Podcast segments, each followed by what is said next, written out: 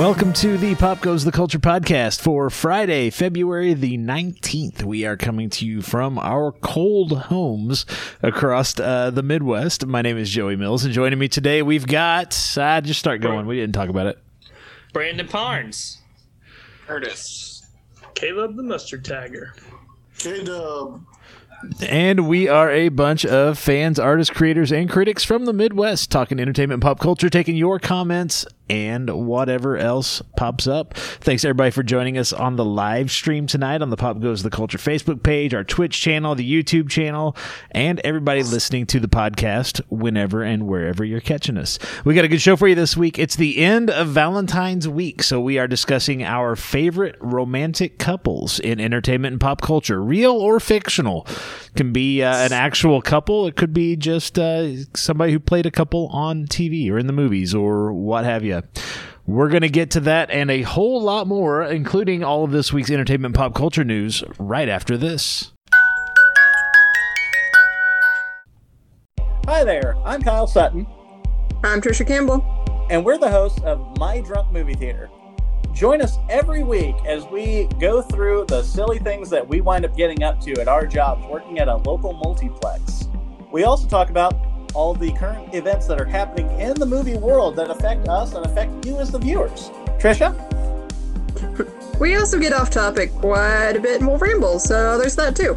Yeah, well, you know, alcohol does that to you. So hit the subscribe button. You can follow us, listen to us on iTunes, Spotify, almost anywhere that your podcasts are available.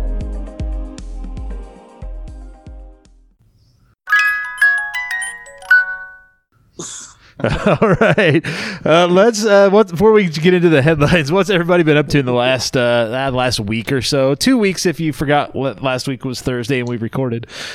Just saying, not that happened to anybody. Shoveling snow. Have you been shoveling a bit? A little bit. Someone at work, I don't know who it was, but we had the dumpster out back, and there was a bag of, looked like it came from the main kitchen, which is where I work, but it was just like all over the place, and it had been there for a few days. Then it got snowed on. I was like, am I really gonna be the person who cleans this up? Because no one else will. So I had to like shovel up snow with like trash in it and throw it in the dumpster. So that was fun. Awesome. I'm on episode 51 of season 1. I just watched today of Batman the Animated Series, so I think 14 episodes left of season 1 to go. And I'm still plotting what I'm going to do after I finish it, whether I'm going to watch the next show in the DC Animated Universe, or if I'm going to watch a different Batman show, if I'm going to watch a different non-DC Animated Universe animated show, like if I'm going to watch a Marvel show. What? She hit up all the Batman animated movies. Yeah, there. See, some of them I watch, but I don't like the animated universe anime style. I'm just not a big anime style person. Oh, like the Batman Ninja or whatever. Yeah, stuff like that. Because most of the DC animated universe movies have that, like starting with the Flashpoint Paradox, have that like anime look. And that just doesn't jive with me for some reason. There might be great stories. They're probably great stories, but I just can't get over looking at it. So, but I'm looking forward to Brave and the Bold, watching that series, because I remember seeing a clip of it from years ago, completely out of context, where it was an animated Jeff Ross, the Roastmaster General, roasting Batman, because the Joker put together a roast and he's literally on a spit. So I can't wait for that episode. One thing I can remember from watching that with that would have just been Odin at the time. Right. The Brave and the Bold wasn't there like he did a episode or two with this dead man. Yeah. And Joey knows what I'm talking about. That Brave and the Bold was pretty good. Yeah, it's fun. I'm also currently watching Ultimate Spider-Man on Disney Plus. I didn't watch an episode today because I had a thing going on, but I usually watch one Batman and one Spider-Man a day. So I'm still plotting what I'm going to do after Spider-Man as well, but I have a long way to go on that. Yeah, that's going to be a minute. Very cool. Yeah, what else? I think it's 104 episodes, and I'm on episode like 17. Very good. Anybody do anything besides shovel snow and try to keep the power on and all that fun shit? I watched the Kevin James Netflix show, The Crew. So it's the little show. he looks like a tiny version of the Big Show in that.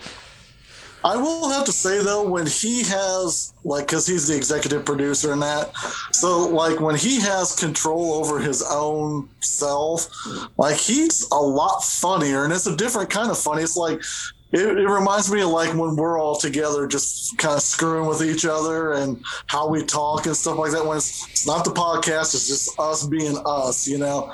It has that feel to it, so it was funny. I laughed my ass off several points of it. So anybody that even a little bit likes Kevin James, it's worth it. It's good stuff.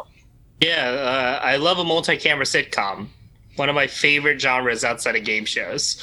I love multi-camera, short-lived, pretty bad. Even if it's good, if it's only last one season, I love them. All right, fair enough. How about you, Caleb? What have you been up to? Keeping up with Snowpiercer, WandaVision, watched Atypical on Netflix, about the kid. He's on, like, the spectrum, and it's like a dramedy. I give it a solid 7. 6.5 to 7. It was cool seeing the first season, the second season, and then the third season kind of build upon itself, which I like to see out of a TV show. Kind of just get better as it goes. Right. And other than that, just shoveled a shitload of snow today. And yeah. I think we've all shoveled a shitload of snow. Go ahead, Curtis. Shitload of snow. I do want to add that I did go to Vintage Stock to partake in their President's Day sale. I saw our friend Destin. Yeah, how's he doing? Says he might come back. Yeah, he's doing all right. He's running the store. He's the boss now, so that's cool, but that's been the problem all along. Is he can't get off on Thursday nights to get here. Yeah, we haven't had any comic book updates or anything, but he says he's getting everything worked out that he's hoping to come back. But while I was there, since I can't watch any of my noirs on Thursdays and Sundays, I found this DVD set of like 100 crime noir and mysteries, and so I've been watching that. And Kansas City Confidential is a pretty good one if you like that kind of stuff. Got a young Lee Van Cleef before he did all those westerns. Right. So cool. Interesting. Right on. So anybody else? We had a couple of trailers drop in this last week. Anybody catch the Cruella trailer? Anybody? Any thoughts on Emma Stone as Cruella? Did you see it? Anybody? Does anybody have thoughts about it? Okay, go ahead. Just jump in if you have thoughts. I remember. I think it was 2016 when it got leaked, and then it wasn't confirmed for like a year. Like, I remember I was in a college class and we had to do this news story thingy, and I chose that it was being reported. Like, it was like first quarter 2016 or second quarter, and it was like, okay, Emma Stone's going to be Cruella de Vil, Lin-Manuel and Emily Blunt are going to be in a new Mary Poppins. There was probably something else that I can't remember. And then that just sat dormant for like a year. Like, it was a leak. It wasn't like an official announcement. Right. And then a year later, they're like, yeah, it's all true. So that's all I got. Anybody else have thoughts? Anybody that saw the trailer that has thoughts on it one way or the other? Tara is in the live chat. She seems to like it. She's giving it 3 hearts, excuse me. Well, I accidentally watched it because I was like... And then I was like, this is and then I was like, yeah, no. But I was just like, okay, well, I'm already invested in 10 seconds of this thing. I might as well go ahead and watch it. It's not for me, but like I could see, my daughter and wife probably maybe wanting to see it. Not obviously if it would be in a movie theater, not in a movie theater, but down the road, Yeah. Not in a movie theater. I also have been making sure that I, hey, this is not for me. This does not appeal to me. It was not made for me, but I don't know anybody it was made for. Who wants to watch the origin story of a lady that kills dogs? I mean, it's just, you know. You gotta be a psychopath that like puts three hearts in things. Well, I don't think they're pushing it like that. No, they're not pushing it that way. But that's the story, right? I mean, it's kind of like watching whatever it was, Revenge of the Sith. It's like, yeah, we know what's going to happen here. This does not end well. Yeah. So anyway, we also I bet they'll do a good job with it, though. Like speaking of murder, yeah, we got a new trailer today for Mortal Kombat, the new film that has nothing to do with the first two films in the series. A brand new take on it, one new character has nothing to do with Mortal Kombat, is apparently the main character in this one. Anybody get a chance to watch this, and what did you think of it? Yeah, I watched it. And I mean, it, you know, I'll just be honest. It's great to see a Mortal Kombat movie that's going to live up to the video games on the gore aspect. Yeah, that has a lot. I myself am a fan of Johnny Cage, and I'm kind of upset he's not in this movie, but I'll still go see it. So that's where it's at. Fair enough. Any other thoughts? Yeah, I honestly thought it was going to be a video game commercial or something, so I never watched it. So now I know now I gotta go back and watch it. Yeah, I checked it out and I was like, okay, I just want to see Scorpion and Sub-Zero just duke it out for like 2 hours. And that would be cool. But I think the trailer looks pretty cool. So definitely gonna check that one out. It feels like they're very much leaning into the gore and we didn't make this one for fucking kids. Oh no, this is for the adults that like watching this shit, which is good. I mean, I think you can do a semi-serious take with like you said, like especially Scorpion. Like if you've followed the franchise, you could really do a great, you know, film or film series just following Scorpion, and because that whole backstory. But I kind of at the same time wish they were leaning into the campy, goofy shit a little bit more, because that was, you know, the first two movies were not good, but everybody loves them because they're just so goofy. They don't take themselves seriously. They love the first one. Not so much the second one. Oh, the second one's even better because the first one they're like we're gonna try to take this seriously, and they just failed and it was goofy. The second one they're like, everybody likes the goofiness of that first one. Let's just do goofy now. So, anyway, this one is why it worked for me. Yeah, this one is. This one feels on purpose, like you said. Oh, I'm certain it was. Yeah. that theme song though from the first one. That's a banger. I hope they keep that one around. I met one of the guys that made that song. He's in Lords of Acid. I saw them a couple years ago. That's awesome. They do a riff of that theme song in this trailer. If you're listening for it, so it's not the original, but they do kind of play with it a little bit in the trailer. So we got those trailers this week. The one other thing I've been doing, there's this new game out. It's not even out; it's in early access called Valheim. It's on Steam for PC, and holy shit, I've spent so many hours on that thing. It's a lot of fun. It's one of these survival games where they drop you in the game with nothing but your dick in your hand and, you know, a rock in the other hand, and then you've got to smash your dick with it. Yes.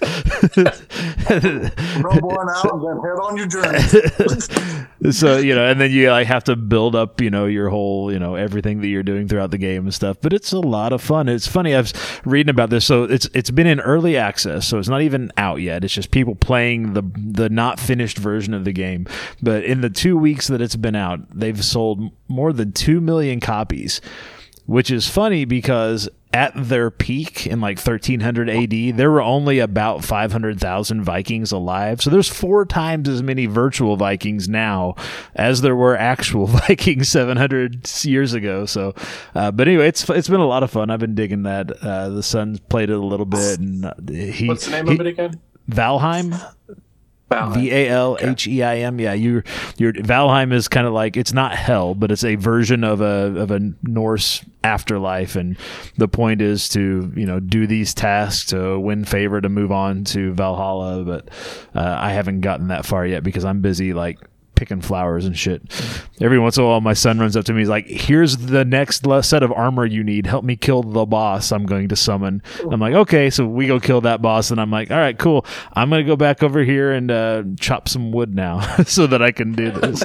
He's like, whatever. Go ahead. You do you, Dad. You're but it's fun. Farmer. I am. I'm like, oh shit! Did you see this? I'm raising pigs now. He's like, it's you. Yeah, I don't know that pig farming's gonna get you to Valhalla, but you keep at it. Dad. It's honest work.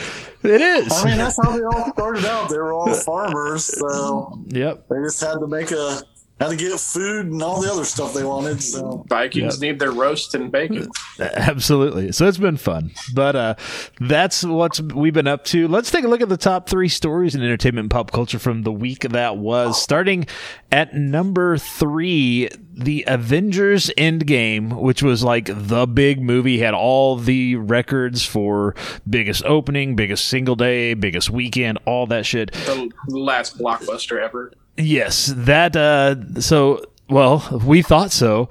Right. It has been dethroned by Detective Chinatown 3. Detective Chinatown 3 has the biggest weekend ever in a single market. The Chinese movie featured, the Chinese feature grossed an estimated $397 million in China during its opening weekend, during a fucking pandemic.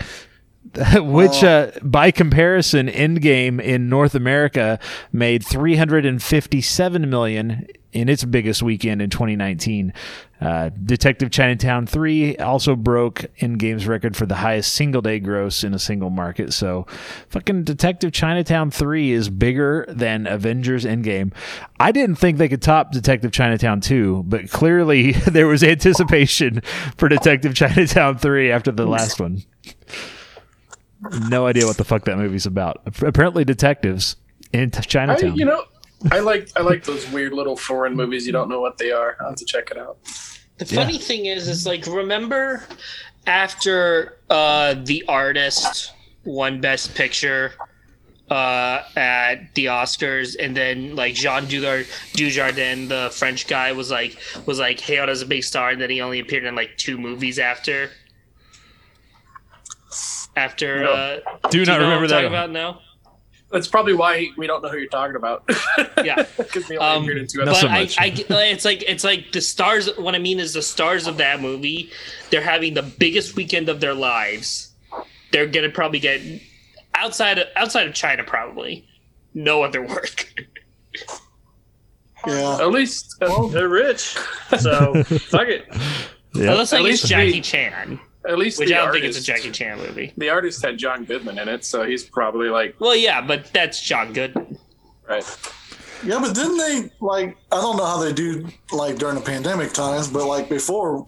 I mean, weren't they making movies, like, 10 movies a day or something over there? It's like something crazy. Yeah, not all of them blockbusters, obviously, but, yeah, they were knocking them out because that's, like, the big... There's a big hunger for movies in China right now, so, yeah. Yeah. And after you've been cooped up, they've been cooped up too. Because now they're ready to get out. Half of the movies, like American movies, they probably won't show in China for certain reasons. Right. So they have to have their own market to fill up that space. Yep, absolutely. Well, they didn't know the detective whatever number Detective one was Chinatown 3. Chinatown. Yeah, Detective Pikachu what? No, Detective Chinatown. Whatever it was. Go ahead. Number 2 this week. Okay, that's what I thought. Number 2 this week. Last November, you may remember this story. Dave Chappelle threw a fit. He asked Netflix to take Chappelle's show off of its streaming lineup because he feels like he got fucked over by Comedy Central and Paramount and CBS Viacom and all of that. And because Chappelle is working with Netflix on all of his new stand-up shows, Netflix did. They said, okay, well, we'll take it off there then. Even though they paid good money for it, they said, okay, we'll take it off if it keeps you happy.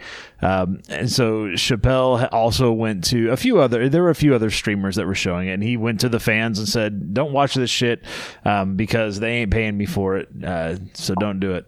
Well, apparently that worked because Paramount backed up the Brinks truck and unloaded the cash, and now Chappelle's show is back on Netflix. According to Dave Chappelle, quote, "I never asked Comedy Central for anything. If you remember, I said, I'm going to my real boss, and I came to you because I know where my power lies. And I asked you to stop watching the show, and thank God Almighty you did. You made the show worthless because without your eyes, it's nothing. And you stopped watching it. And they called me, and I got my name back and my license back, and I got my show back, and they paid me millions of dollars." He also thanked Netflix CEO Ted Sarandos for having the courage to remove the show from Netflix despite the financial detriment to his company, because, yeah, they paid for it. He then went on to thank CBS Viacom exec Chris McCarthy for, quote, "making the past right. After all these years, I can finally say, Comedy Central, it's been a pleasure doing business with you." So Chappelle got paid for the streaming rights to Chappelle's show. You're welcome, Chappelle. I didn't watch that shit. Yeah. When he was talking about that, that was like 17 minutes of the most uncomfortable stand-up I've ever watched. I was like, should I laugh? And like some people in it, like I chuckled when some of the people in the thing and the crowd chuckled. He's like, "No, hold on a minute." I was like, "Oh shit, I'm sorry." I was like, "Wait, I'm on the other side of this thing." So, oh shit, I'm sorry, Mr. Dave Chappelle. Not that it means anything. It also was removed and now put back on HBO Max as well, because HBO Max has a deal with Viacom too. Yeah. Yeah. So hey, it worked. A smart move, though. I mean, they're going to get the publicity from all this and probably get some eyes on it that maybe would have been like, "I don't give a shit if Dave Chappelle's coming back." Now they're like, "I'm kind of curious to see what he's going to do." Don't give us 17 more minutes of pain. It was Saturday Night Live, wasn't it? Yeah, he was on Saturday Night Live. He announced it on Saturday Night Live. Yeah, he was standing there smoking, looking really depressed. Like Kitty said. It's on Netflix now. I ain't getting paid for it. Well, before he did it on Saturday Night Live, he had done it in a stand-up thing that was on Netflix. And the one that was from the Netflix one is a lot more like he put a little more comedy into, and I'd say a little bit more. I was going to say there wasn't any in it. Yeah, like I said, the next 17 minutes is going to be about Con Air. Because he was in that movie. Connor. In the Netflix one, he. Like you could tell he was in a bad place when he was, doing that, because like the previous Netflix ones was like he was kind of up and laughing and joking and having a good time and stuff, but like that one, like I don't know what happened. I don't know if all the stuff they were making so much money off of his show and he wasn't getting shit for it. Was what was happening. He was getting did dirty. Yeah. He was so. It's an interesting clip, or you can go on YouTube and find it. And I'm glad it's back. Yeah, it was great. I remember watching the shit out of it when it was on original in its original run on Comedy Central. So I'm Rick James, bitch. That was like appointment television when you didn't actually have appointments, because you could if you didn't catch it that night, you still caught it like three more times in the next day. That show introduced me to Charlie Murphy, and I can't thank it enough. Yeah, the Charlie Murphy True Hollywood Stories are some of the best. The Prince one and the Rick James and all that. So the Wayne Brady we did watch. I did watch the Wayne Brady one recently. Great. Yeah, because that one's one of probably my favorites. Yeah, the kids are getting into the older, not the British version, but they're getting into the Drew Carey era of Who's Line on HBO Max, and I was like, this has got me thinking. So I pulled up the Wayne Brady one. Though. They're missing the best episode on HBO Max of Who's Line. Okay. Because there's a handful of them that aren't there, and it's the Robin Williams episode. I like that episode. Probably a rights thing. I don't know if it's a rights thing. I just because they own it. Yeah. Like Warner Brothers owns it. They are just not on for some reason. Well, Robin Williams always had like this thing. I don't know. I'd say his estate probably has a clause. Yeah. Yeah, he always had some kind of clause, even when he was alive, that like you can't do this or this. So like it was probably when he signed his contract for air only, not this is before streaming. It could, yeah. Yep. And finally, at number one, we talked a little bit about video games earlier. Researchers, go ahead. Question. Is the Robin Williams one, is that the one where they go to that funeral? No, that's no. No, Who's Line is it anyway? We're talking Who's Line. Anyway.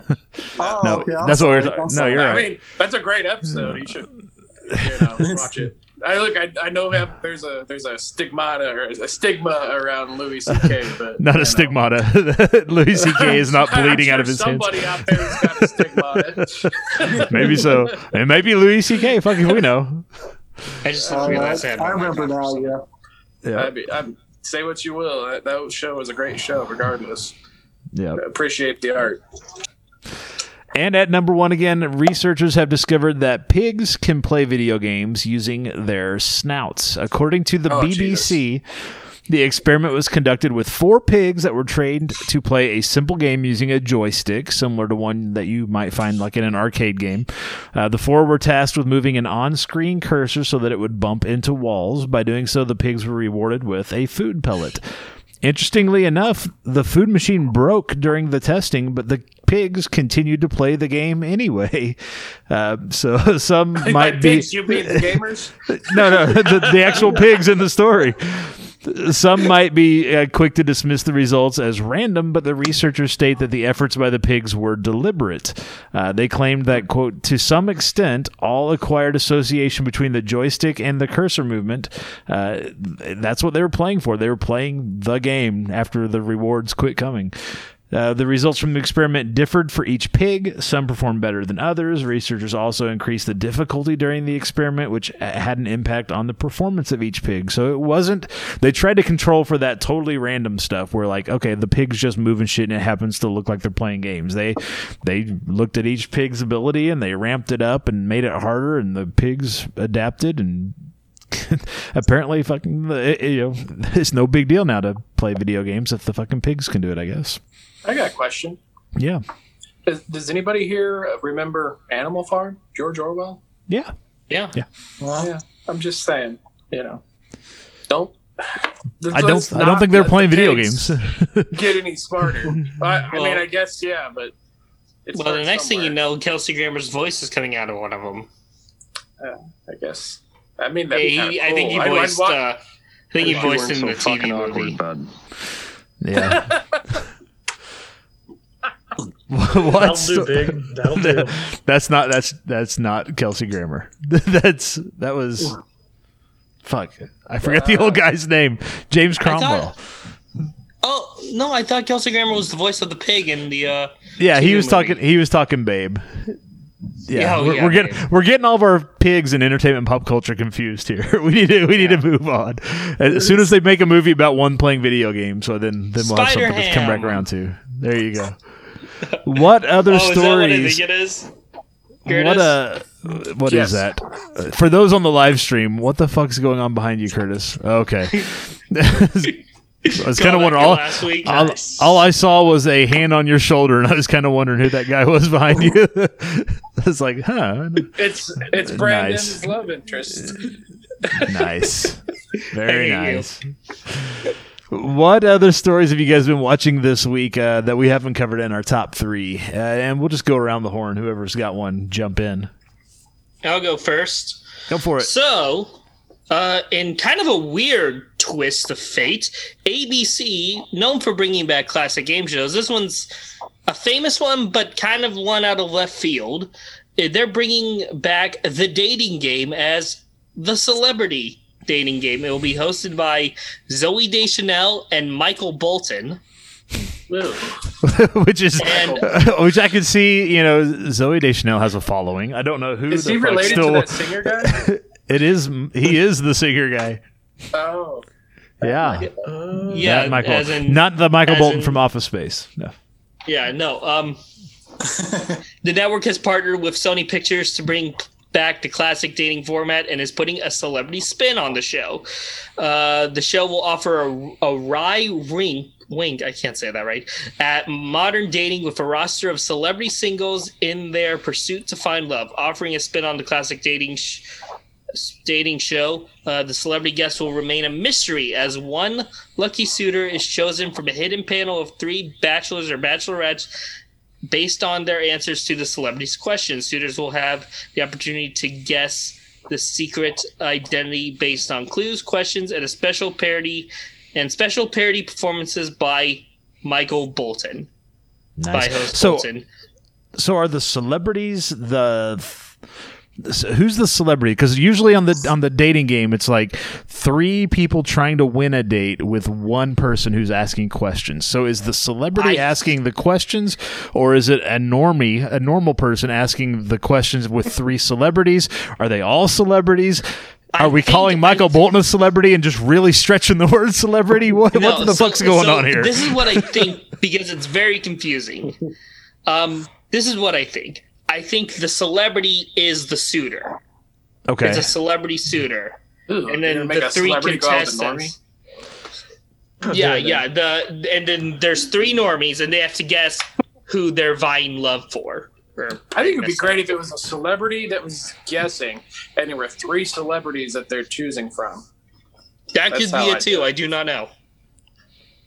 I don't know. That sounds fucking weird. I don't know. Yeah, and then you throw Michael Bolton in. This is actually the second time in the past few years that ABC has brought back a format done by a Sony creator or a creator who later sold his work to Sony. This is the second Chuck Barris show that they've done, because they did the Gong Show famously, or unfamously, with Mike Myers back in 2017 and 2018. Yeah, that was weird too. Remember the Popsicle Twins? Yeah. But yeah, so dating game's coming back.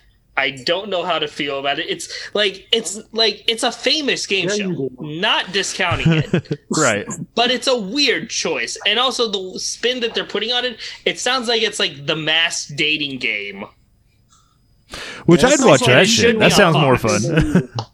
I'd rather watch the mass dating game with Ken Jeong and Joel McHale. Yeah. I would watch the ending. Yep. I think I'd rather just watch the ending of Mallrats again. Exactly. Oh yeah, because there's actual almost celebrities on that, and no Michael Bolton. Right. What else? What other stories are we watching this week? My Little Pony, the movie, was set to hit theaters, courtesy of Paramount Pictures, on September 24th, but Hasbro has announced a change. The new My Little Pony will now skip theaters altogether and will go right to Netflix. What sort of backwards fucking pageantry is that? I didn't know. So, it is kind of funny that... Is that Brad? That was Wayne. No. Oh, it was Wayne. Brady? No. We're just fucking around. Caleb is a closet brony, is what we're finding out here. Caleb may or may not be a brony. I think we need to may or may not that. We don't need to nail that down.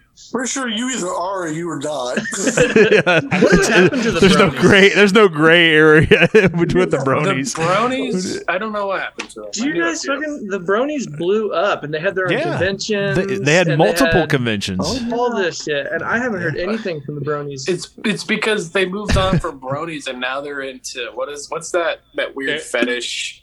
Where they're into, what is it? Not hentai. The one where they dress up as animals and shit. Oh, furries! Furries! Oh, yeah. They're all furries now. Yeah, that's what. We're all like furries. I mean, I've heard. Yeah, they are. Bronies, more like jabronies. Right? Yeah, I think it is funny that Paramount was set to launch their new streaming service with all their shit on it, and now they've sold it off to Netflix. And I mean, I don't think you can keep up with a lot of these powerhouse streaming services. So there's no Paramount Plus now. No, there still is. They're dropping the SpongeBob movie. That's their opening. That's their debut day. SpongeBob. Disney Plus on day one. Disney Plus is like, we've got fucking The Mandalorian. Day one of all these other streaming services. Like, look what we got. And they're slapping their streaming cocks on the table to see who's is bigger. And Paramount's like, we got fucking SpongeBob movie. Well, I mean, they got Beavis and Butthead. Pretty lukewarm. To be honest, though, to them, not that you can equate the two. as a mascot, like SpongeBob is Viacom's Mickey Mouse, pretty much. Right. Not but saying I'm saying equate the two. If your content is here's the SpongeBob movie that we pulled and then delayed and then. That movie better be better than the last one, because that last one's a hard one to top. I'm just saying. I enjoyed the shit out of that last one. The one with Antonio Banderas? Hey, the Hasselhoff? Hot brownies. The Hasselhoff was the first one. I remember. Okay. Hasselhoff was the first. No, there's another one, and it's just straight up crazy. There's like an all-seeing dolphin that has Tourette's, and when he has a Tourette's fit, it just makes a dolphin sound. It's hysterical. So we're learning a lot about everybody's proclivities today. We've got... Caleb the Brony and Curtis with his SpongeBob knowledge. Hey, some of those guys on SpongeBob worked on Rocco. It's Modern Life. Just saying. Yeah. I still think Bill Fagerby is the best. Yep. You know, fun fact though, Hasbro, who owns My Little Pony, also owns Death Row Records, which includes Tupac and Dr. Dre.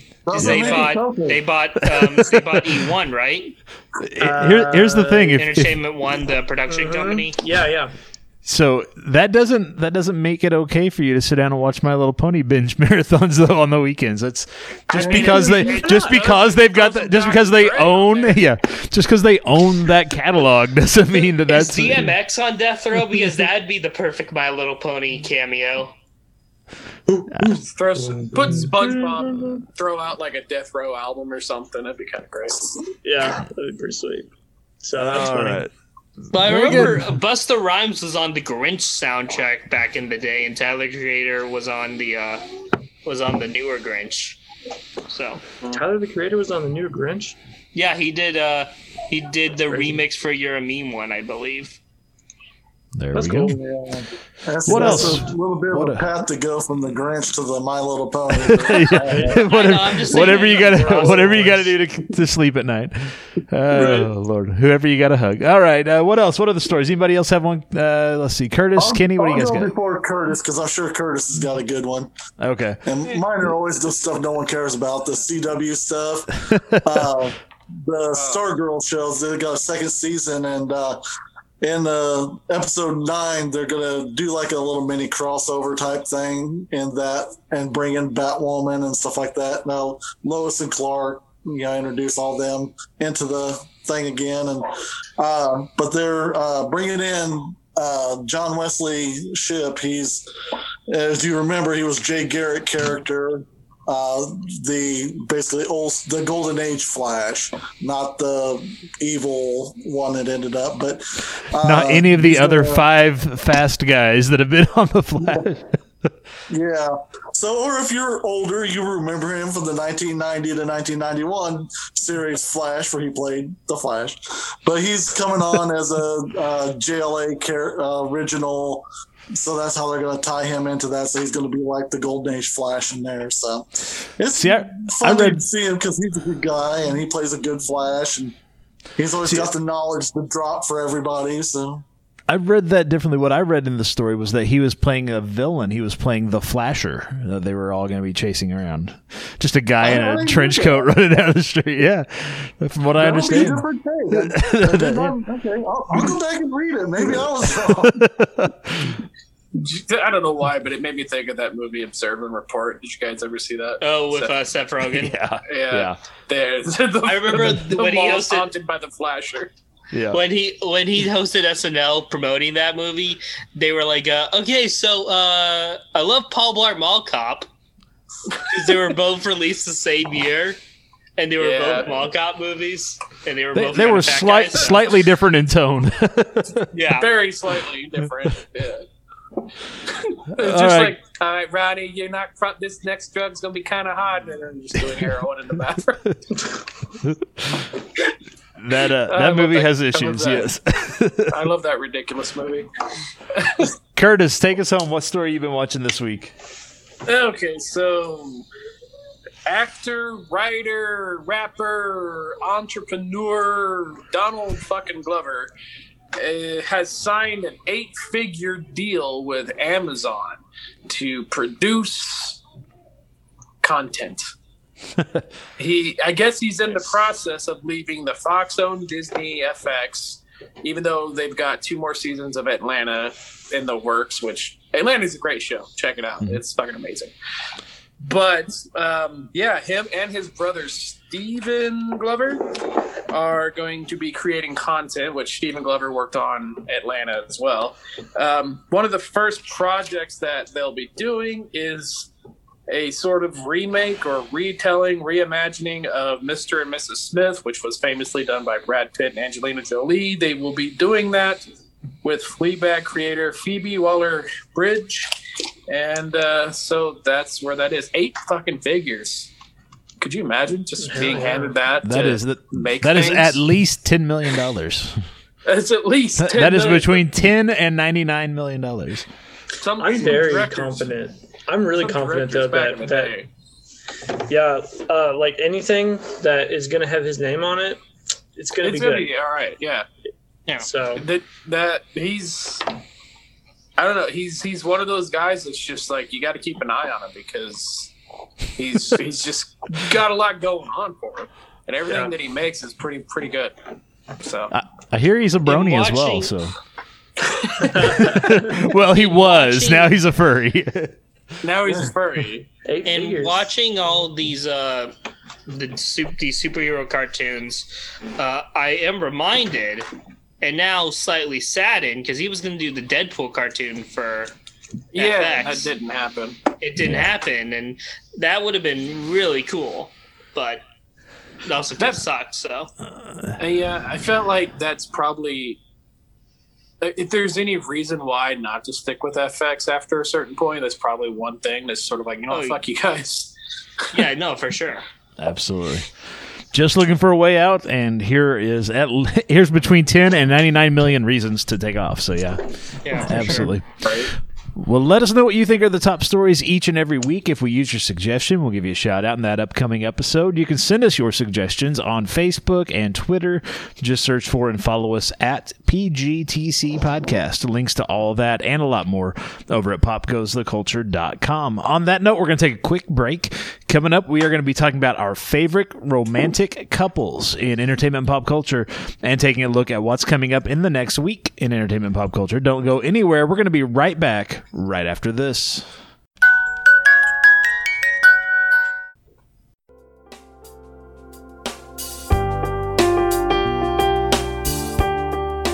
Hello, friends. My name is Jason A. Meiske. I'm a thriller author and the host of the Sample Chapter Podcast. I'd like to invite you to join me each week as I introduce you to authors from all over the world. Together we have a nice little chat before the guest author reads a sample chapter from one of their books. There's been sci-fi, westerns, romance, horror, thrillers, and even the weird. There's names you don't know, and for sure, several that you do. And with over 100 episodes so far, you're sure to find a new favorite book.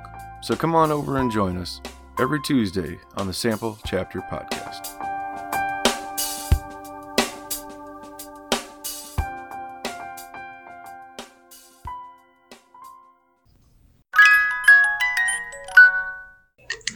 All right. This last week, we asked folks on social media, who is your favorite real or fictional couple in entertainment and pop culture? We didn't get a lot of responses, I think, because people had real shit to deal with in the past week. They weren't into our bullshit.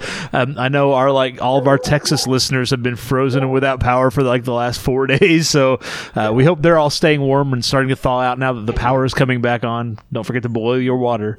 But we did have a few comments. Sarah says Pepe Le Pew and that cat, and I had to look up the name of the cat. Anybody know the name of the cat that Pepe Le Pew's always dry humping? Hashtag me too. No, that is not the name of the cat. It was Penelope Pussycat is the name of that cat. Yeah. That's sexy. Yeah, I get it, Pepe. Oh, yeah. So thanks to Tara for participating. So let's go around the horn here. Favorite either fictional or real, favorite romantic couples in entertainment and pop culture, and why? Does anybody want to lead off the discussion? Who's a romantic couple that stands out to you? I'll let you guys go first. If anybody says that Twilight bullshit, then they are. This will be your last week on the show. Oh fuck no. Well, great. I need 10 more minutes to think. Thanks. Yeah. Sorry. Thanks, Joey. Anybody want to lead us off? Seriously though, anybody wants to lead us off, go right ahead. No, we will not hate on your picks. We'll not hate on you. All right. We won't hate on you. But this is both a real life couple and a couple in the movies. Okay. Lauren Bacall and Humphrey Bogart. I'm going old school with this. You are going old school. I'm going old school. People are gonna be like, "Who? Who the what? Who's this guy? Is he a grandpa? He's in his 30s? What?" Anyway, so they met on a movie called "To Have and to Have Not." I have not seen that movie, but what I have seen is their next film, The Big Sleep, and I've seen Dark Passages and I've seen parts of Key Largo. They did 4 films together, but they were already a couple by the last 2.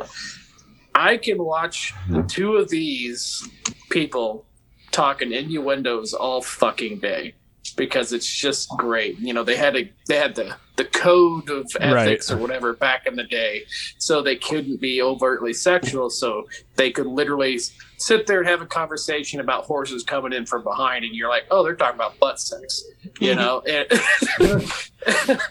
again, bronies. Yeah, speaking of bronies. And, you know, not only that, but like you could see that Lauren Bacall, despite being like 20 to 30 years younger than Humphrey Bogart, she was really into this guy. She's really into this hard, gruff, rough on the edge Humphrey Bogart, this dude that smoked and drank his fucking life away, and she was totally into that. So yeah, and they're just like one of the first on-screen couples that were also a couple in real life. And yeah, if you guys haven't seen those movies or have seen them in a while, go check them out again, or check them out for the first time. The Big Sleep is great. Was good. Big Sleep is really good. Very good. Right on. Very good. Going old school to start us off. Yep. All right. Who wants to go next? I'll go next. There you go. I'll go next. Curtis went old school. I'm going TBS. So there was a show. Sorry, I was laughing at something else. Go ahead. Back in like 2013 or 14, called Ground Floor. It was a Bill Lawrence show on TBS, multi-camera sitcom. Lasted 2 seasons, and I loved the chemistry between the 2 lead actors. It was Skylar Astin, who was in the Pitch Perfect movies and is currently on Zoe's Extraordinary Playlist, and Briga Heelan, who was previously on Undateable and Great News on NBC, and they just had really good chemistry. He played like a junior executive at like a banking investment firm or something, and then she played someone who worked in the maintenance for the building. So he was on the top floor, she was on the bottom floor, on the ground floor, hence the title. And I just thought they had really good chemistry. And it was just a fun, cute little show that only lasted 2 seasons and ended on a cliffhanger, which I didn't like, but it was a fun little show and they had good chemistry. Right on. I'll tell you, so the reason I was laughing is because Tara is watching the live stream. I'm assuming she's at work. She says this, every once in a while I'll notice that my friends are watching the live stream of the podcast with me, and then you guys go and say something like butt sex, and I feel like I should apologize to them. So we will go ahead and just apologize for you on your behalf to them. We apologize that you had to hear about the butt sex. I'm going to say it again. Butt sex. All right, fair enough. You don't know what people are into. Every famous thing they're into. That's what she's apologizing for. Like, yes. Oh yeah, that's something I like. Maybe so. All right. Anybody else want to go next? One is providing sexual prompts. Yeah. Go ahead, Caleb. Well, I mean, of course, Jim and Pam, but and then the Twilight films. What's his pick until I said something? I was really big into Kylo Ren and Rey. But I had a backup. My backup is Ron Weasley and Hermione Granger. It's fucking embarrassing! Sorry, go ahead. We got to watch them grow up, really, on the screen. You know, they start off, they hate each other. Remember in Sorcerer's Stone, they were like throwing shade at each other really hard, and then Joey's over here laughing like. I was touched by their relationship. I thought it was real. Then I found out they were just fucking actors. It broke me. So yeah, pretty much. He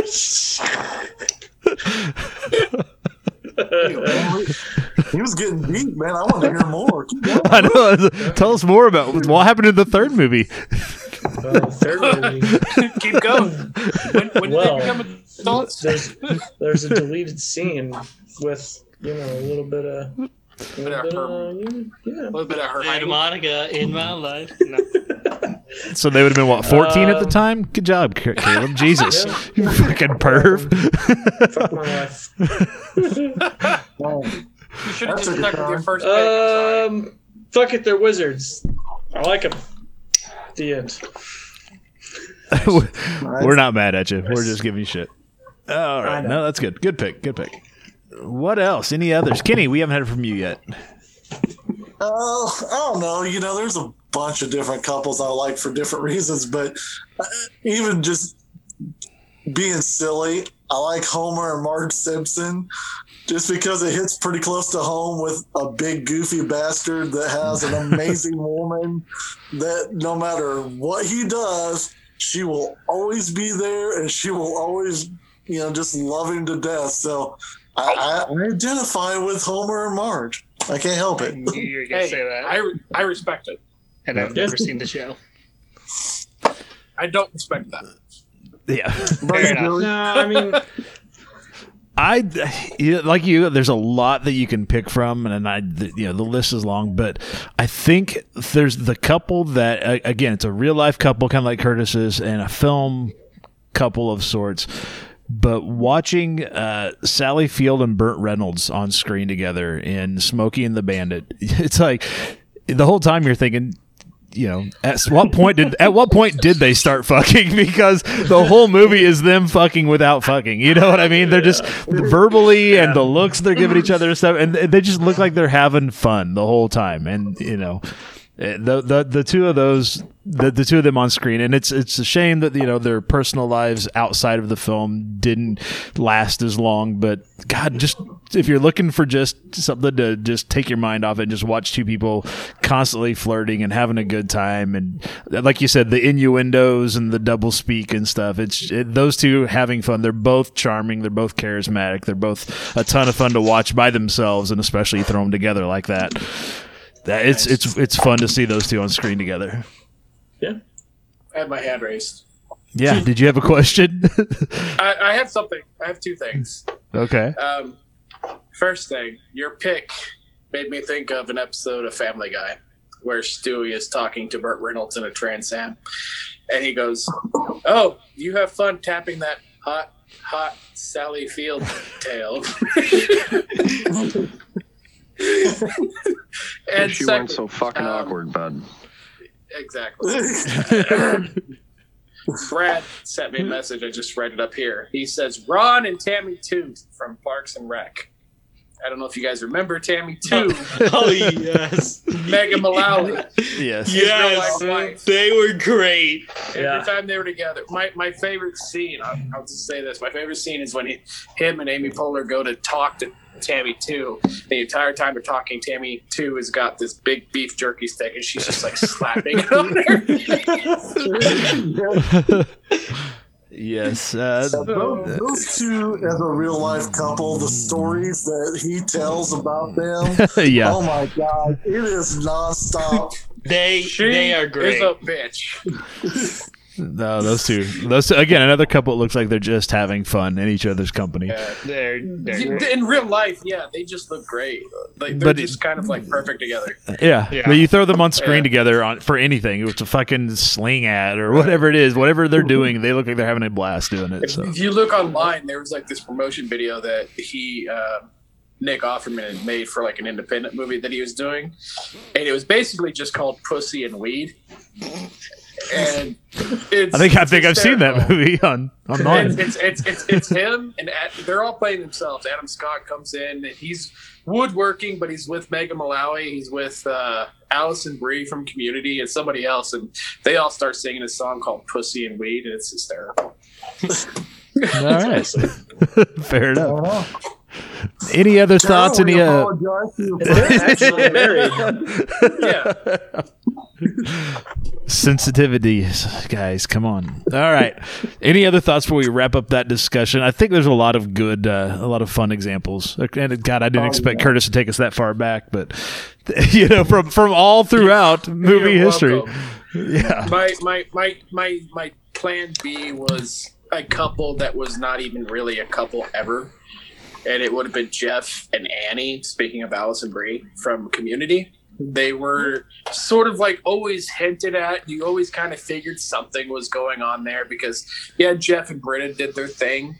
They did a lot together, but like it was always like the heart where Jeff's heart was with Annie and Annie's heart was with Jeff, but they never got together. And in that last episode, they just sort of like completely commented on it. It was like, yeah, I moved on. And blah blah blah this, and they share a kiss at the end, and that's it. They're not getting together, and yeah, it's kind of heartfelt. It's interesting. That was my. I thought you were getting ready to cry for a second. I know it's emotional. Like your voice broke a little bit. I was like, that's one of the better TV show endings out there. You know, it beats Seinfeld all to hell. I thought we were going to take a minute. I know. Can we take a minute? Hold on. I was like drawing in closer. Like, oh my God, Curtis, you okay? If you'll remember, in seasons in a movie, season 3, episode 7, you'll remember they shared a look across the table at each other, and oh right, yeah. Actually, season 3, episode 7 was the Glee episode. I hate myself that I know that. I hate that you know that too. Oh shit! All right. Anything else before we wrap that discussion up? Then I mean, there's a whole bunch that you can pick from across all of entertainment pop culture, but you know, like Jim and Pam, which somebody didn't go with. Yeah, nobody went with Jim and Pam because, again, nobody went with Kylo Ren and Rey, which is good because that was creepy and awkward. Jim and Pamela Morrison. Just throwing that out there. Okay. Yeah, but Jim and Pam, there wasn't like a lot of excitement with them. Like they were pretty drawn back. I mean, they did shit. They were no Ross and Rachel. No, well, there was craziness with them at least. I mean. Right, but you got like it started off as like a little office crush, and then Jim would do, you know, like bigger stuff, and then he proposed to Pam in the rain, and then they had the whole Niagara Falls thing. I don't know, it was nice stuff, but I mean, if you're getting ready to cry, we need to take it and just let it go. I mean, it's still Ron and Hermione, but I mean, they did all right for themselves. Like Mila Kunis from Friends with Benefits. I mean, it's no plus sex between 14-year-olds, but whatever. She had this thing with maybe the camera guy. I don't know. Ron, is that a wand in your pocket? All right. Forget it, because that's not expensive. That's a callback to Smodcast, if anyone ever listened to that podcast. Yeah. Fucking forget it, because that's not the smell. Awesome. All right. Well, again, you can let us know still online who your favorite couples are in entertainment pop culture if you'd like. We're not going to do a brand new pop quiz this week because, again, people got important shit going on in their lives, like surviving the Snowmageddon right now. So we will not post a new pop quiz this week. Coming up this week, though, in entertainment and pop culture, for those of you who are looking for a distraction from everything that's going on, and if you have power, we will be doing a watch party this Sunday night. It begins at 7 Eastern, 6 Central. It's our monthly WWE pay-per-view watch party. It's the Elimination Chamber pay-per-view this week. We will be putting that out on our Cast channel. What you got to do is you got to create a free Cast account. You go to cast.something. It's like cast.gg, I think. It's not .com, which is fucking weird.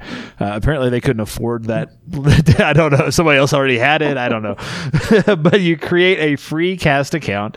You go click the link on our website at popgoestheculture.com, and we'll be posting it out on social media as well. And you request access to the channel. You do that before the watch party begins, so before 7 Eastern, 6 Central on Sunday. And then a little bit before the show starts, we will go in and start approving requests to join the channel. And then that way you can be in the channel watching and chatting along with us as soon as it starts.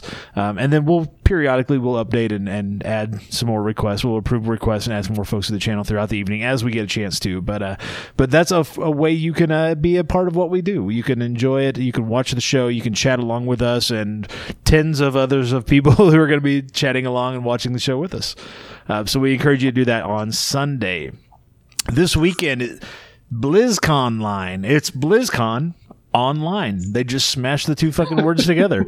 But Blizzard's annual convention, it's every November. Last November, of course, was called off because of the COVID. They are doing an online-only two-day convention. It kicks off this Friday afternoon, wraps up Saturday evening. They have 6 different channels of content over at BlizzCon.com. If you're into the Blizzard video games, World of Warcraft, StarCraft, those types, Overwatch, you might want to check that out this weekend. That is on Friday and Saturday. On Friday, Nomadland hits Hulu. This one's been talked about in the awards races. Frances McDormand in an RV, which is totally different than Frances McDormand in a car or Frances McDormand in a truck, as in other movies, or a Bronco, or yeah. So, she's generating Oscar buzz again. So if that's something that you're into, you might want to check that out starting Friday on Hulu. Over on Disney Plus, of course, another episode of WandaVision this week. Flora and Ulysses, starring Allison Hannigan, is out. It was going to be a theatrical release. They moved it to Disney Plus. It's not one of the premium things. You don't have to pay extra for it. That's just a regular release over on Disney Plus. And all 5 seasons of the classic Muppet Show. The Muppet Show hits Disney Plus on Friday. Yeah.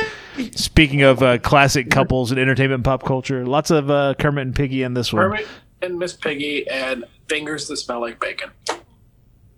Yeah. I'd like to apologize to Tara's friends again. I hate myself after that. I've only seen a couple episodes of The Muppet Show. I am so excited to watch the whole thing. I love the Muppets so much. It'll be worth it. It'll be fun. There's some good ones in there. Yeah. There'll be some stinkers, but there's some good ones in there as well. There's always some stinkers. The Walking Dead season... The Walking Dead Season 10 premieres on AMC Plus. If you're an AMC Plus subscriber, you can watch The Walking Dead, the rest of the new episodes from Season 10 starting this Sunday. If you're not an AMC Plus subscriber, you got to wait a week. You got to wait till next Sunday for The Walking Dead to return. Over on Food Network on Monday, the premiere of the Spring Baking Championship. I don't know what the fuck a Spring Baking Championship is. Like, the holiday stuff makes sense. I don't know that a season needs a baking championship, but, you know, whatever. Yeah, I can see Easter in there. There'll probably be some chocolate work. There'll be some fudge work in the Easter basket this year. Passover cake. You know how it is. That's how it goes. The 2-hour premiere of Superman and Lois this Tuesday night on the CW. It's actually an hour and a half with 30 minutes of masturbation afterwards, talking about how wonderful Superman and Lois is and how glad the CW is to have that show on their network. I think it's weird that this old Dean Cain, Terry Hatcher show is getting a revival. Hard no. Yeah. Wish you weren't so fucking awkward, bud. On Wednesday night on FX, season 4 of Snowfall. Wednesday night on FX. Anybody's watching that? Let's see. The series premiere of the Punky Brewster reboot over on Peacock on Thursday. Does anybody? First of all, who here has seen Punky Brewster? Like me and maybe Kenny's old enough to. Okay, yeah.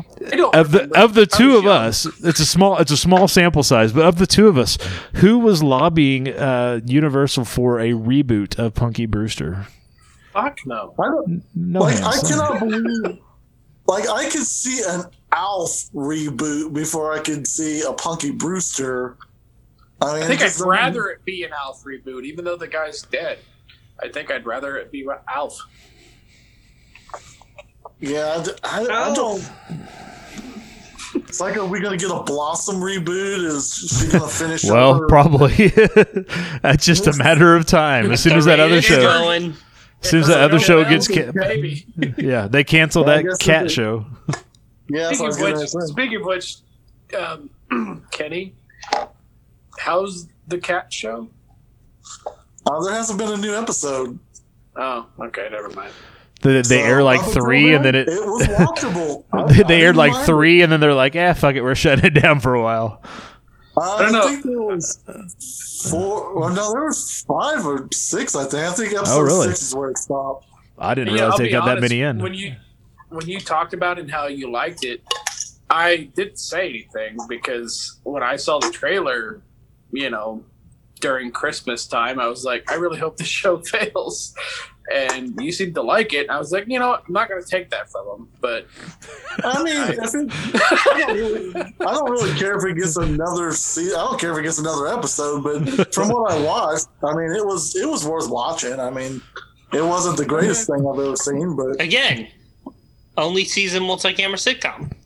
Curtis is trying to pat himself on the back for being a big guy here for not shitting all over the show, but. He's doing it in a way that doesn't. Yeah. He's doing it in a way that's kind of disingenuous, I think. Yeah, it's all right. Look, Joey. I know you got me figured. It's fine. I got you figured out. It's no Doors album or anything, but it's all right. Fair enough. God. That's like the only compliment you can give the Doors. It's no Doors album. Meaning this show is forged by the Doors album. You guys are pissy tonight. I don't know what they are. 5 to 10% offer over there. I like LA Woman. I'm lost on what you guys are talking about. I'd like to go back in time just so I could go to a Doors show and be like, "Play LA Woman, get the fuck off the stage!" Hey, he probably would have welcomed that because everyone else was yelling, "Play Light My Fire," and he'd be like, "Fuck you guys, LA Woman, we haven't even released that yet. Fuck you." No, okay, I don't need a 30-minute keyboard solo, so I'm good. So, just LA Woman. Only if it's Writers on the Storm. Hey, did you guys know that the Croods: A New Age hits home video on Tuesday this week? Because I know everybody here is excited about that. I just wanted to do a podcast at some point. So. Oh shit! And be sure to go. See the Croods? Fuck no! Nobody cares about the Croods. Did you see the Croods? I saw the Croods, man. Like the Croods is a thing, and we don't care. Nick Cage. Man, even my kids are like, "No, we don't want to watch that." Wait! Is Nick Cage part of the Croods? Is that Nick Cage is the dad? He's Papa Crude. Family. Hey, at least he's got something mainstream. I like. I'm logging on. Is Nick Cage mainstream anymore? I guess he is, kind of. Nick Cage exists in his own contained universe. Did you guys see that trailer for Willy's Wonderland? Willy's Wonderland? Yeah. I think that looks like another winner, like Mandy. I don't know what you guys think of Mandy. I fucking loved it. I saw it in the theater and it was great. I had my cheddar goblin mac and cheese. Louis Wonderland? No, I was talking about Mandy. Oh, Mandy? Yeah, I hope Willy's Wonderland is not going to be in a theater since everything's closed. No, this is true. Yeah, True Swear Words was good. Yeah. That's what's coming out this week in entertainment and pop culture. Joey's like, back to the show. We'll do a hard transition here. Back to the next episode. No. Next Thursday, of course, we'll be recording another new episode of the Pop Goes Culture Podcast. Join us for that live. Next week, we're going to be talking about a couple things. We're going to be talking about what we are most looking forward to in the month of March. We're going to do it a little bit early this time. So we're going to be talking about that. So be looking forward to that. I know some things to bring up already that I know some of us are looking forward to. And next week, we're going to tease something that we're going to be doing all throughout the month of March. We've put together a March Madness tournament for this year. We've invited a bunch of friends to join us for that. So we're going to talk about that a little bit next week. So be sure to join us next Thursday night on the Pop Goes the Culture podcast. Join us for the live recording so that we can embarrass you in front of your friends like we do Tara every week. You can find us on the Pop Goes the Culture Facebook page, the Twitch channel, on our YouTube channel. Links to all those and more at popgoestheculture.com. Watch, listen, chat along, interact with us. And then, of course, next Friday, look for that episode in your podcast player of choice. If you've enjoyed this or any episode of the Pop Goes the Culture podcast, please take a moment and leave a review in your preferred podcast player. It doesn't cost you a thing, and it really is one of the best ways that you can show your support for the show. It lets other people know that you dig what we're throwing down, which is it's good for us to see that, but it helps other people find the show as well. That's all I've got. It doesn't fucking matter. You're going to just talk about whatever you want anyway. But does anybody have anything else to throw out there before we wrap this one up for the week? I watched the Young Rock show. We talked about that shit in the beginning. You're fucking an hour and 15 minutes late. It was pretty funny. It was kind of, it reminded me of not exactly like the way it was done or anything, but just Everybody Hates Chris. It kind of reminds me of that flow. I don't like that show. Yeah, it kind of reminds me of that, and it's basically like The Rock's running for president during 2032, and like everybody's like, you can't be president, you've lost sight of, you've been a millionaire and you've done all the movies, so you don't know what it's like to be one of us, and so he's on this talk show with oh my gosh, I can't remember his name, but the guy from WandaVision, the Asian guy, Randall Park. Yeah, Rampart, thank you. The Asian guy with the white guy name? Yeah. But he's like the interview guy, and he's freaking hilarious in it. He's great, yeah. And just the story that, The Rock's telling of him coming up and everything. They kind of did a quick little from a kid to the college years kind of thing, but they're going to go back and break it down with different stories and stuff, and just you have some of the wrestlers playing like his family members and like a couple other people that you kind of recognize. So he's going to have some people. Of course, he's going to make fun of Kevin Hart a little bit in it, and so so far. It's one good, episode, but yeah. It's one, yeah. So in the episode, was The Rock playing himself running for president? Yeah, he's The Rock. Yeah, okay. Yeah, so, this is like, 2032, and he's, like running for president and everything. So, I mean, he's talked about running for president, on Twitter and different things like that. So I think he just ran with it with a show. He could be our next Ronald Reagan, but liberal. So, yeah. I would prefer to get a politician as a president. It to be honest, still on Hulu. It airs on NBC, but it's on Hulu and Peacock. I'd say it's probably on Peacock as well. I saw it on Hulu, and I thought about it, but I'm glad you watched it and thought it was cool. So I'll probably check it out too. I will say this: I just recently got the Blu-ray for Southland Tales, which The Rock was in. This whole thing is about, politics and shit. And I'm just like, if The Rock ran for president, will it end like Southland Tales and the world ends? Whatever. I don't know, but his speeches will be amazing. He's got as long as he lifts his eyebrow, like this. If he's given the people's eyebrow, yeah.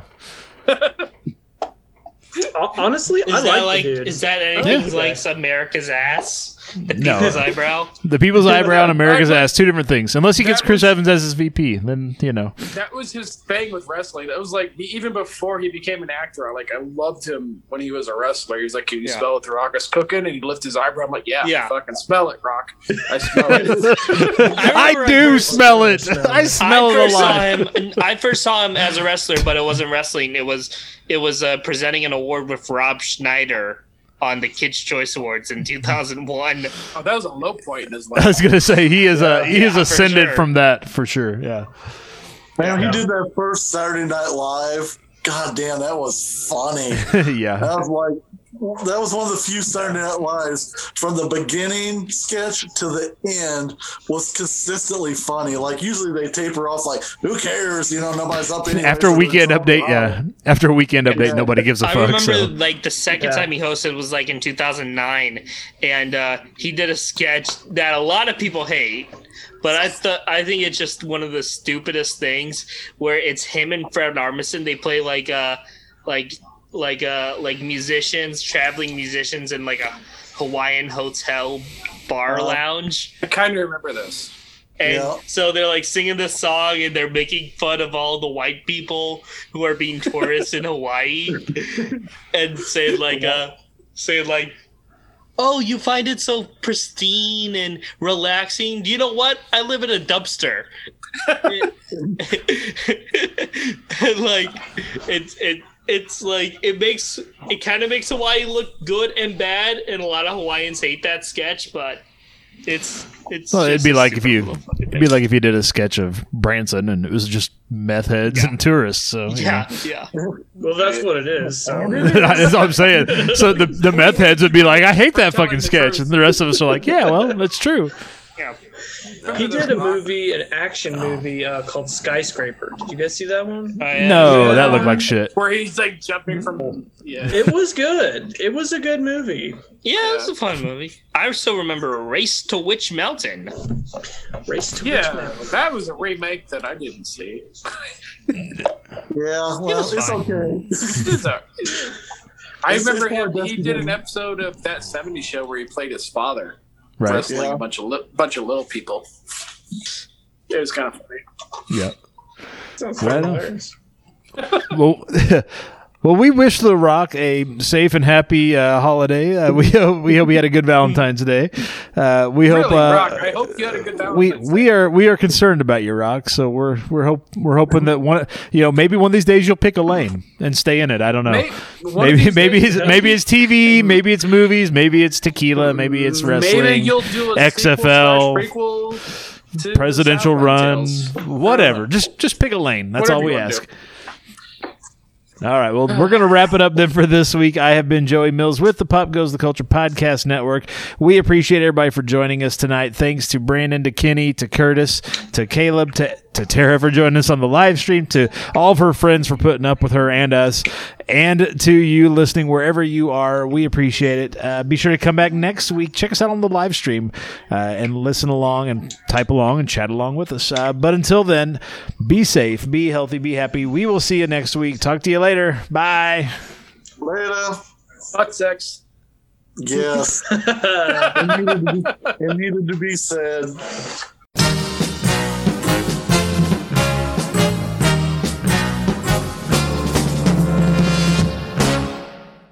This show has been brought to you by the Pop Goes the Culture Podcast Network. Find links to all of our podcasts and more at popgoestheculture.com.